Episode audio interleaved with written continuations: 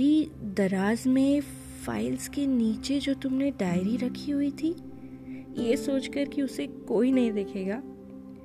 सच कहूँ तो अक्सर पढ़ लिया करती थी मैं। हाँ पता है, यू किसी की डायरी नहीं पढ़ते, पर इसीलिए तो पढ़ती थी। और वो जो पुलिंदों में तुमने मुझ पर कहानियाँ बनाई हुई थी, उनको बार बार पढ़कर खुश हो लेती थी मैं।